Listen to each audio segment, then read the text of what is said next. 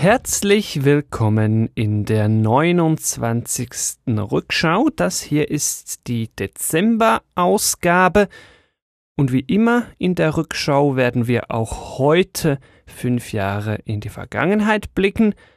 Doch bevor wir das tun, will ich selbstverständlich, wie immer, meinen Co-Host hier in der Rückschau begrüßen, den Marcel. Hallo.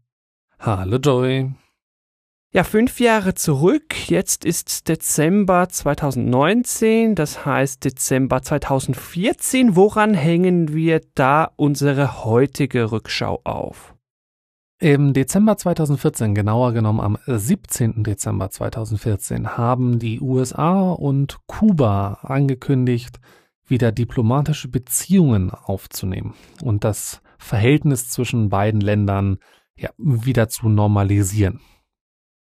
Jetzt hast du schon gesagt, wieder aufnehmen, wieder normalisieren. Das heißt, wer jetzt hier einfach zuschaltet, denkt, ja gut, dann war es mal besser, jetzt dann aber wieder schlechter. Ich glaube, hier wäre es ganz gut, wenn wir doch deutlicher ausholen, um zumindest die Vorgeschichte hier abrissmäßig mal darzustellen, damit wir dann am Ende den Kreis wieder schließen zum heutigen Aufhänger, damit wir da alle etwa auf dem gleichen Stand sind. Genau, und wir blicken da nicht auf die gesamte langwierige Vergangenheit zwischen Kuba und den Vereinigten Staaten zurück, sondern wir starten an einem Datum und einem, bei einem Namen, dem ja, jedem eigentlich ein Begriff sein sollte, nämlich wir starten im Jahr 1959, wo durch die Revolution Fidel Castro an die Macht kommt. Ich glaube, man darf ganz abgekürzt sagen, das Verhältnis von Kuba zu den USA war vorhin schon ja angespannt aufgrund eines Abhängigkeitsverhältnisses Kubas zu den USA und dann ja die kubanische Revolution. Der Diktator Batista wurde quasi gestürzt und Fidel Castro wurde zum neuen Anführer. Der Spiegel schrieb damals im Januar 1959, dass Castro bereits damals eingesehen habe, dass sein Regime auf Dauer nicht ohne das Wohlwollen der Amerikaner gedeihen kann. Aha. Aber das hat sich dann ja doch ein wenig länger hingezogen. Und die erste große Sache war dann 1962 die Kuba-Krise, als die UdSSR, die ebenfalls wie Kuba kommunistisch war, nukleare Sprengköpfe auf Kuba und damit direkt vor der Haustür der USA stationiert hatte. Dass das die USA stört, ist, glaube ich, ziemlich klar, weil das Problem mit Langstrecken muss man dann gar nicht mehr lösen, wenn man die Dinger schon so kurz vor der Küste deponiert hat. Was wir zuvor jetzt übersprungen haben, was man vielleicht am Rande einfach noch schnell erwähnen könnte, Klar, Fidel Castro, den kennt man heute. Er wollte natürlich ein marxistisch-leninistisches System bzw. eine Ideologie da vorantreiben, was den USA klassischerweise sowieso schon mal nicht so passt. Das wurde dann ein sozialistisches, autoritäres Einparteiensystem, wie man es auch aus anderen, gerade Sowjetunion nahen Ländern kennt. Ein Stichwort, das noch vor der Kuba-Krise stattgefunden hat, das ich persönlich noch in Erinnerung hatte aus meiner Kuba-Reise damals, war Invasion der Schweinebucht. Entsprechend weiß ich den Leuten, ist zumindest wichtig, also werfen wir es hier auch nochmal kurz ein. Die USA wollten diesen Kommunismus, den ich zuvor angedeutet habe, im Keim, ja, oder schon ein bisschen später fast, ersticken, indem sie via Schweinebucht da invasieren wollten. Das hat aber leider nicht funktioniert. Das Verhältnis der USA zu Kuba wurde in der Folge noch schlechter. Sie bandelten dann noch mehr an mit der Sowjetunion und ja, dann kam die Stationierung der Atomsprengköpfe und dann sind wir wieder bei der Kuba-Krise. Nach 1962 hat sich äh, in Bezug auf Kuba nicht so viel Spezielles getan. Bis 1990 dauerte dann der Kalte Krieg an, bis schließlich 1990 die Sowjetunion zusammenbrach und dadurch halt auch in Bezug auf Kuba die Karten neu gemischt wurden. Wichtig hier ist natürlich, dass so die indirekte militärische Bedrohung der Sowjetunion gegen die USA via Kuba verschwand, damit änderte sich natürlich die Ausgangslage gerade für Kuba dann dramatisch.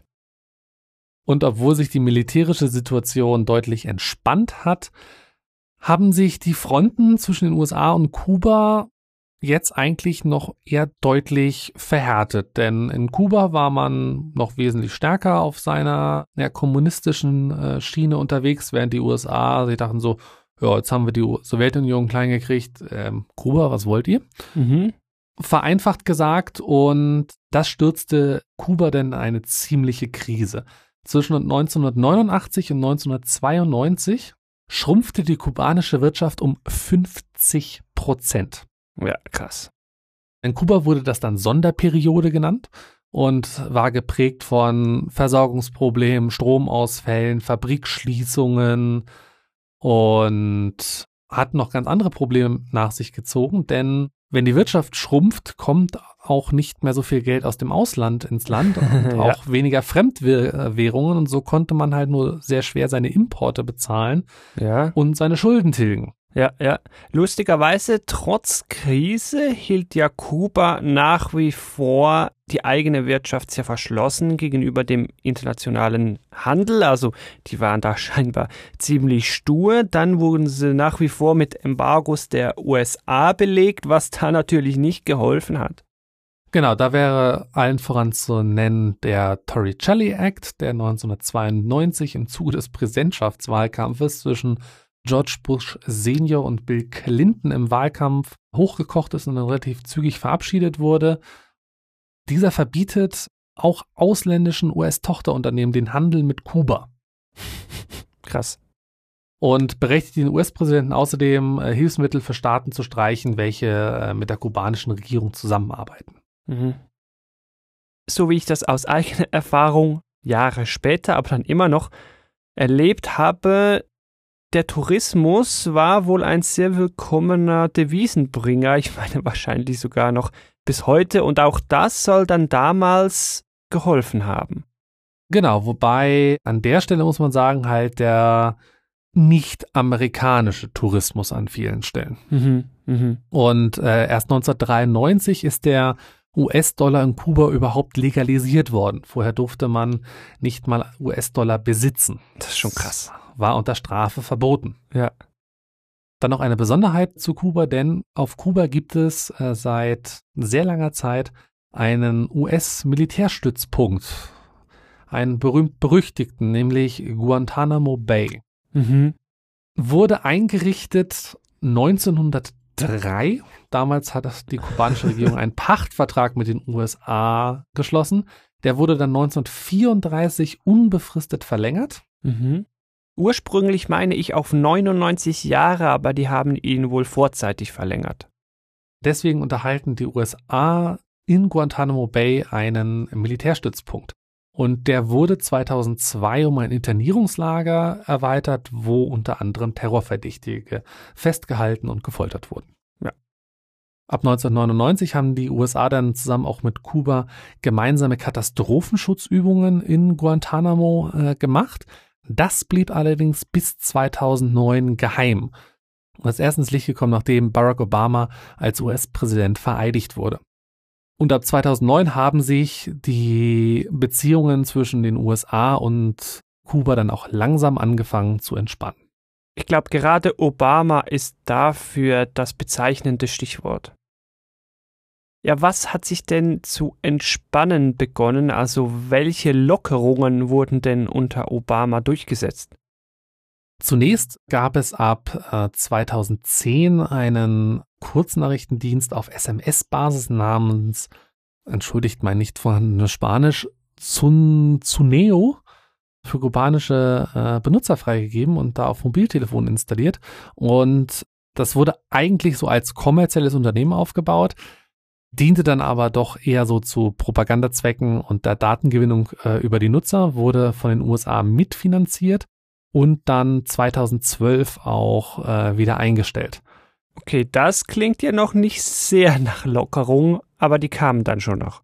Genau, denn ab 2013 hat man dann angefangen, Geheimverhandlungen zu führen über die Aufnahme von diplomatischen Beziehungen und da kommen wir dann wieder am 17.12.2014 an. Da haben nämlich äh, die USA und äh, Kuba in abgestimmten Fernsehstatements bekannt gegeben, dass sie diplomatische Beziehungen wieder aufnehmen werden und auch, dass Wirtschaftssanktionen gelockert werden sollen. Da ähm, haben wir euch die Rede von Barack Obama auch nochmal sowohl in Schriftform als auch in Videoform in den Show Notes verlinkt. Das wäre ein guter Moment, um die Shownotes mal zu nennen. Du da draußen findest die natürlich wie immer in deiner Podcast-App bereits schon in der Beschreibung oder sonst auch im Web unter rückschau.news slash USA Kuba. Ja, und da schließt sich jetzt unser Kreis wieder zum Anfang. Das ist der Aufhänger, mit dem wir diese Episode eingeleitet haben. Jetzt wollen wir aber natürlich noch kurz besprechen, ja, was ist denn jetzt in diesen fünf Jahren dazwischen, also von heute zurück zu diesem Aufhänger, noch so passiert? Und ja, da ist ein bisschen was passiert in zwei Richtungen. Genau, es, es waren belebte fünf Jahre. Am 11. April 2015 gab es dann einen historischen Handschlag. Am Rande des Amerika-Gipfels in Panama haben sich US-Präsident Barack Obama und der äh, kubanische Machthaber Raúl Castro das erste Mal die Hand gegeben. Also nicht nur die Hand gegeben, sogar dass es ein persönliches Gespräch war, war schon speziell. Es soll das erste persönliche Gespräch nach 60 Jahren gewesen sein. Und am 14. August 2015 ist dann die US-Botschaft in Havanna feierlich wieder eröffnet worden. Sie haben auch Kuba von einer sogenannten Terrorismusliste gestrichen. Sie haben Erleichterungen, ich meine, im Banken- und Geldtransferwesen durchgesetzt, auch für Private meine ich, also Geldtransfer aus den USA nach Kuba, solche Dinge. Da gab es zuvor Beschränkungen, Verbote, solche Dinge wurden dann gelockert. Es gab, meine ich, auch Reiseerleichterungen für US-Bürger nach Kuba, solche Dinge. Und 2016 gab es dann große Schritte im praktischen Leben äh, vorwärts. Am 16. März 2016 wurde der regelmäßige Postverkehr zwischen Kuba und den USA aufgenommen. Und vom 20. bis zum 22. März war dann der erste Staatsbesuch von Barack Obama auf Kuba. Und geendet hat das Jahr dann im September 2016. Da wurden dann wieder reguläre Linienflüge zwischen den USA und Kuba erlaubt. Vorher waren dann nur Charterflüge erlaubt, das heißt Touristenflieger. Jetzt durften auch ganz normale, reguläre Linienmaschinen nach Kuba fliegen. Dann, wer die Jahreszahlen so ein bisschen im Kopf hat, der weiß zumindest, mh, hm, Gefühlt muss da dann noch in den USA was passieren. Ja, es gab einen Wechsel der Präsidentschaft und damit auch einen Wechsel im Kurs der Beziehungen zwischen Kuba und den USA. Trump wurde gewählt und der hat Schritt für Schritt, darf ich wohl sagen, einige dieser Auflockerungen wieder rückgängig gemacht. Und äh, die größte Einschränkung, die auch am öffentlichkeitswirksamsten war, ist, dass man die Zahl der Linienflüge nach Kuba deutlich eingeschränkt hat. Das war, meine ich, im Oktober 19. Da wurden alle Linienflüge nach Kuba außer Havanna untersagt. Also das ist gar noch nicht mal so lange her. Man muss an der Stelle aber sagen, dass die Einschränkungen nicht ganz so groß waren, wie man sie vielleicht am Anfang ähm, erwarten würde. Denn obwohl die US-Fluggesellschaften mit großer Euphorie ins Kuba-Geschäft gestartet waren, hat man bereits kurz nach dem Start gesehen, die Strecken rentieren sich nicht und von dem her hatten die US-Fluggesellschaften schon freiwillig ihr Kontingent zurückgeschraubt an Flügen nach, nach Kuba, sodass die Einschränkungen nicht ganz so groß waren, wie sie vielleicht noch zwei Jahre früher gewesen wären, wenn man alles außer Havanna gestrichen hätte. Und so dürfen jetzt US-Fluggesellschaften nur noch äh, nach Havanna fliegen und nicht mehr zu den anderen Flugplätzen, wo man als Europäer wahrscheinlich am ehesten den Flughafen Varadero kennt, weil das so der touristische Flughafen schlechthin ist. Ja, absolut. Hat sich Trump mal dazu geäußert, warum er diese Einschränkungen gerne zurück hätte? Not to my knowledge. Okay. Ich meine, er hat irgendwie mal was gesagt, da lehne ich mich jetzt aber ein bisschen zum Fenster raus, aber ich meine, er hat mal irgendwas von damit finanziert man irgendwelche Bösen oder so und das mag er nicht. So, aber das ist jetzt wirklich nur entferntes Wissen, also nagelt mich nicht darauf fest.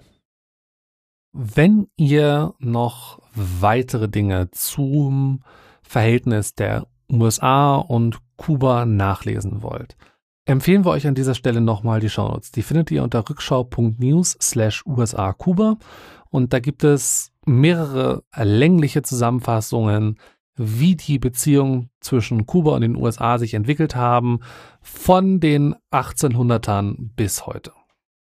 Ja, und damit, Marcel, wären wir schon am Ende dieser Rückschau und damit dann auch am Ende der Rückschau fürs Jahr 2019. Wir bedanken uns bei euch fürs Zuhören, wünschen euch frohe Weihnachten, frohe Festtage, einen guten Rutsch ins neue Jahr und hören uns dann im Jahr 2020 wieder, wo wir uns dann im Januar mit dem Januar 2015 beschäftigen. Bis dahin könnt ihr uns natürlich auch zu dieser Episode noch Feedback hinterlassen auf unserer Webseite rückschau.news oder auch per E-Mail unter redaktion.rückschau.news. Selbstverständlich sind wir auch in den sozialen Medien aktiv. Rückschau heißen wir bei Twitter und auch bei Facebook. Also auch da könnt ihr uns gerne kontaktieren, liken, followen und so weiter. Ja, auch ich bedanke mich bei euch da draußen fürs Zuhören.